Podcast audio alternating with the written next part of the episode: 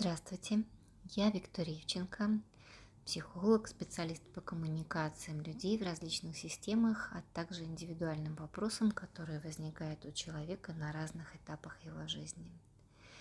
Сегодня мы поговорим о теме игнорирования в отношениях. Итак, что такое игнорирование?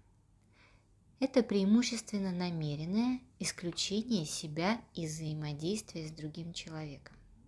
Такое игнорирование характерно для состояния обиды, желания наказать другого человека или является способом манипуляции с целью вызвать какие-то чувства и привлечь внимание. Есть, конечно, и другие формы, когда игнорирование происходит непроизвольным образом, то есть вследствие того, что человек сфокусирован на каких-то своих эмоциях, мыслях, интересах или неосознанно, например, защищается от неприятного для себя воздействия или проявлений со стороны другого человека.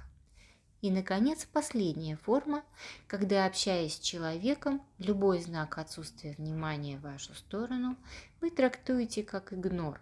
И если это сопровождается проявлениями недовольства и обвинениями в его адрес, то устав находить оправдания и объяснения, он действительно начинает выстраивать дистанцию с вами. Игнорирование – это одна из самых мощных манипуляций и самых страшных наказаний. Уход от взаимодействия бывает страшнее гнева и даже причинения некоторой степени физического вреда. С чем это связано? Будучи младенцем, Ребенок постоянно видит перед собой лицо ухаживающего за ним человека. И это первый и главный объект, от которого зависит его жизнь, от которого он имеет информацию о коммуникациях, эмоциях, самом себе и об остальном мире.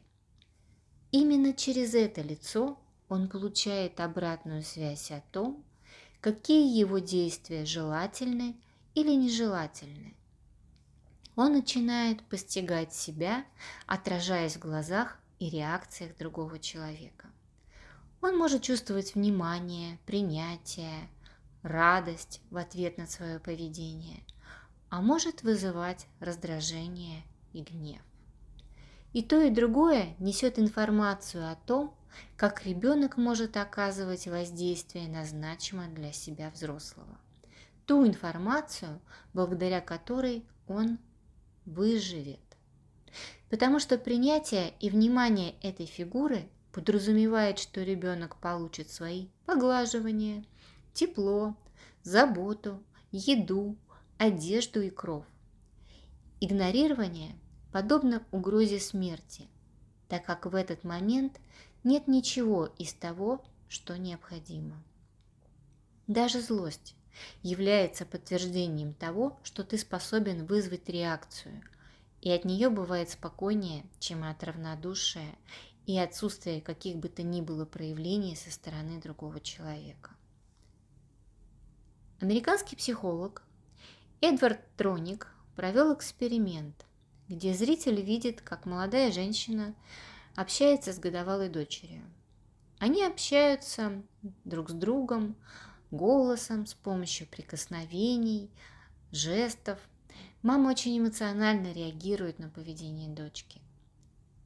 После этого мама неожиданно демонстрирует ребенку совершенно неподвижное и непроницаемое лицо, не выражающее никаких эмоций, и совершенно перестает реагировать на поведение малышки. Девочка сразу замечает произошедшую перемену, улыбка исчезает, она пытается вернуть маму, посылает ей положительные сигналы, делает то, что они делали вместе до этого, то есть улыбается, дотрагивается до нее, указывает на различные предметы. Но мама продолжает никак не реагировать на нее, и постепенно ребенку становится ужасно плохо. Она резко вскрикивает, бьет руками, кусает свои кулачки, этот эксперимент, а, жестокий эксперимент, заканчивается тем, что девочка отворачивается и плачет. Плач прекращается только тогда, когда мама возвращается и а, возвращая, вместе с тем возвращаются и эмоции.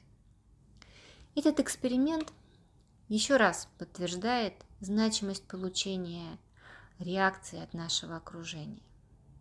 В 1949 году российские психологи Фигурин и Денисова описали так называемый комплекс оживления, в котором ребенок не просто демонстрирует радость при виде взрослого, но стремится привлечь его внимание. То есть повторяя те действия, которые понравились бы взрослому, демонстрирует ему свои способности и умения, копирует мимику и жесты. Комплекс оживления проявляется уже, внимание, на втором месяце жизни. Если начиная с раннего возраста человек сталкивается с игнорирующим поведением или наказанием в виде ухода от общения, то он начинает искать способ вернуть необходимое его внимание. И чаще всего начинает либо подстраиваться, просить прощения там, где он ни в чем не виноват, чувствовать себя неполноценным и несовершенным, либо пытается привлечь внимание в плохом, демонстрируя асоциальное поведение. Ну или еще один вариант – это наутичное поведение, когда он сам практически исключает себя из э, окружающего мира. Во взрослом э, возрасте люди, которые не понаслышке знают, что такое игнорирование, они часто вступают в созависимые отношения, становятся жертвами абьюзеров, манипуляторов или сами выступают в такой роли.